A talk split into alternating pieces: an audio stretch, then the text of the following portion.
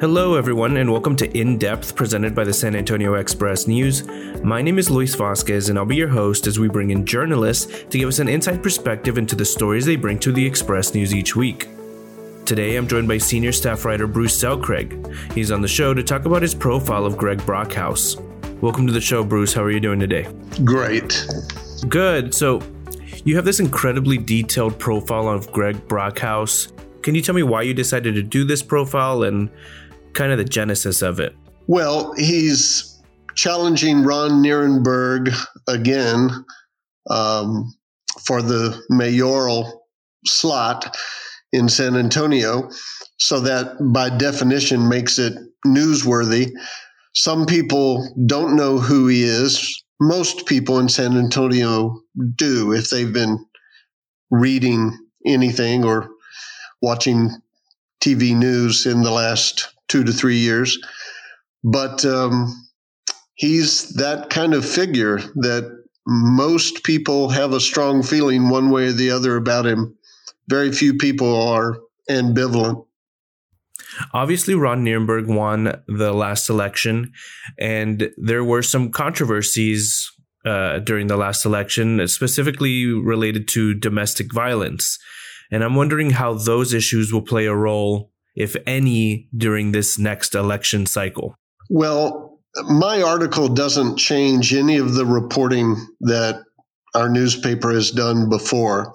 In fact, I make a point in the article of um, giving that whole issue maybe six or seven paragraphs and uh, not to minimize it, but to say that has already been exhaustively covered.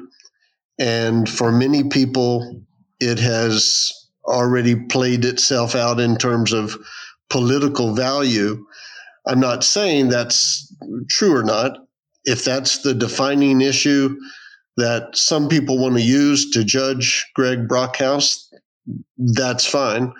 But the purpose of my article was to go beyond that and try to find the the other things that motivate him, the other things about um, his life or his uh, uh, upbringing, his political persuasion that would motivate him, that make him do what he does, and and not just make it a a, a retelling of the story that I, I think we've done dozens of stories about the domestic abuse uh, allegations. So, did you spend any time with uh, Brockhouse for this piece? I did. Um, I interviewed him at length twice and then was with him on the campaign trail uh, twice and exchanged um, dozens and dozens of emails and text messages. And I just have a question. This is more of an aside. Um, how was this piece different for you during COVID? Was anything different about it in terms of your process? Well, it was more normal than other pieces I've done during COVID because I've gotten both shots and have had them for a full month. So I am a little more confident in going out in the public I always mask up. I always stay socially distanced. And I did that with Brockhouse as we were walking a neighborhood. Um, my photographer and I, uh, we all socially distanced and everything. But uh, if I had not had the shots, if I thought I was in an uncontrolled sort of situation where I might have been around 50 or 60 people and no one was wearing a mask, uh, I definitely wouldn't have gone. Well, I'm definitely glad to hear you're a bit more comfortable now. Um, moving back to your article, there's a line that really stuck out to me, and it reads His speaking truth to power routine screeches to a halt when asked if he voted for Donald Trump. Can you tell me more about that line? Yeah, I wanted to ask him about that, and not just Trump. I asked him about Barack Obama. Did he vote for Obama? He refused to answer either question. And adamantly so. And I've asked him many times. And I just thought it was very interesting that this guy whose sales pitch has always been speaking truth to power, and I don't back away from tough questions. And he calls uh, Nirenberg cowardly for not showing up for a debate, that he won't answer the question that today in America, there is no more important litmus test for tens of millions of people than who you voted for in the last presidential election. For, for many, many people in America, that defines everything about you, whether we approve of that or not.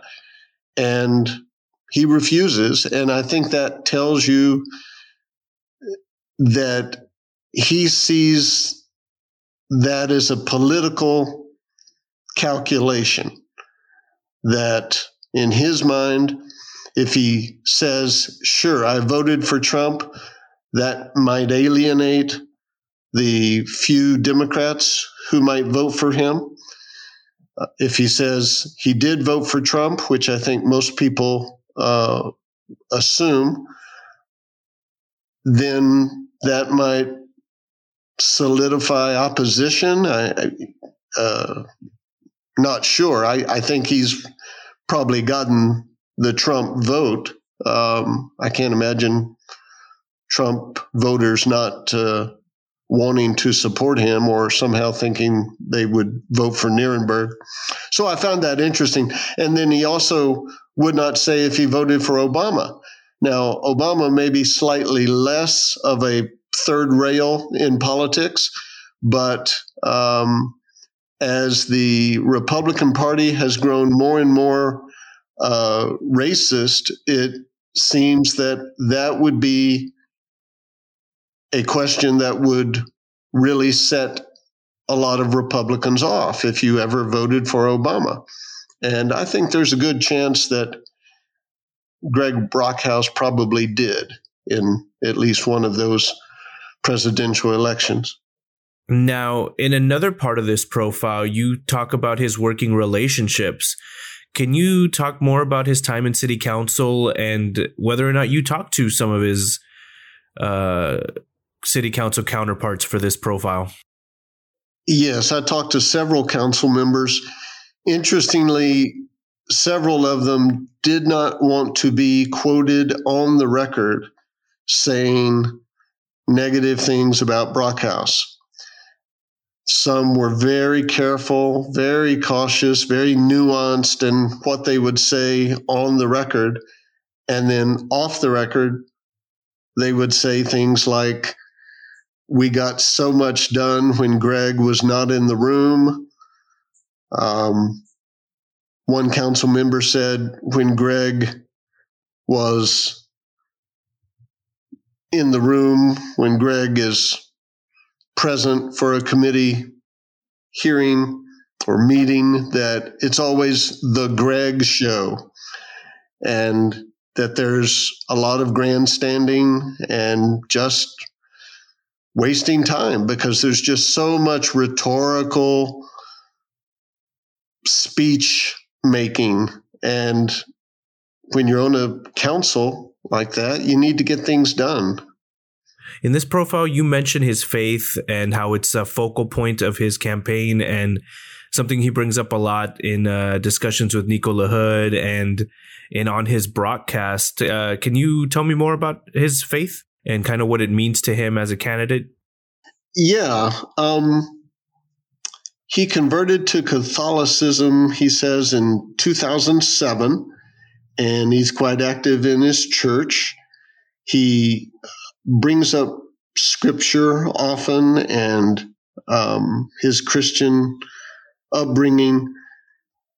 His father is a Lutheran minister, but he was not a minister when Greg was growing up. So he wasn't truly raised in a uh, extremely religious home where it was always uh, prevalent. But nowadays, um, he talks about it more. It seems to be something that some politicians bring out at election time. He talks about faith, family, and freedom being his three um, most important elements in his life. I don't know really how it influences his votes. Um, before council session, when they have a prayer, he was often holding his hands upward in a gesture you see um, quite often in uh, suburban evangelical churches, uh, or his hands would be folded across his chest. Um, some council members privately said they thought this was sort of, again, kind of a showy piety on Brockhouse's part. Everyone can practice or not practice their faith however they choose, but everyone else on the council and, and truthfully, every public body I've ever seen in 45 years of journalism, most people in a public prayer um, don't make physical gestures or anything else that calls attention to themselves. In fact, many people, you know, very quietly bow their head or or do nothing. And some people on the council just said, "Yeah, that's that's Greg calling attention to himself and his religion." One of the last things I want to talk about is his broadcast and it's kind of what he's been doing ever since the election, the previous election was over. Uh, what can you tell me about his broadcast and kind of what it means to him and what what what it'll mean for this election cycle? Well, I was really impressed with the broadcast. I've got to say, uh, this guy is really good in that medium, and I I said to him directly, "Man, if you don't want to be a politician, you are primed to be a radio talk show host uh, in the vein of uh, Sean Hannity or Glenn Beck or Rush Limbaugh, anybody like that. He's got it down perfectly. He really does. He's he's got a mixture of uh, glib sarcasm and uh, funny asides and um, little accents and and little jokes and and just his inflammatory rhetoric. It's just the perfect formula for that kind of show. It, I think it's really effective. Um, I don't know if he gets more voters because of that. I question whether you actually get more uncommitted voters to like you because of a podcast, but perhaps. But he's clearly so different from Nirenberg. Nirenberg is not like this. Nirenberg on his feet is not quite as the the right the right word for for Greg is he's not just verbose, but he's he's got an immediate response for everything, as though he's programmed on five thousand different issues he never sounds uncertain, even if his information is not really there. and sort of my last question for you before we wrap things up is how do you create or how do you begin to create a profile like this and sort of take your opinions out of it especially with someone like Brockhouse, who in San Antonio he he was a mayoral candidate. They went to a runoff election. He was a pretty popular figure, how do you go about taking your own opinions out of it or getting your own biases uh, out of this profile? Well, I've been asked that many, many times over the years, and I think of sort of a like if you were in an archery competition there's this bullseye and you have those concentric rings and i feel like i'm always on the outermost concentric ring at the beginning, and you just inter- interview people methodically, one after the other, and you hear about recurring themes. People bring up the same anecdote, or they say, You really need to talk to so and so. And little by little, day after day, you narrow those concentric rings to get to the the core of your story. And so that's been my basic premise as long as I've done this sort of reporting. Um, something we would call in depth, but but I'm careful to say this is not an investigation. Um, an investigation would would have been different, and uh, there wouldn't there wouldn't be quite as much of a sort of personal side to him. In this piece, I characterize how he looks out on the campaign trail. He often is in jeans and running shoes, and he, uh, you know, he can be funny uh, and glib, sarcastic, things like that.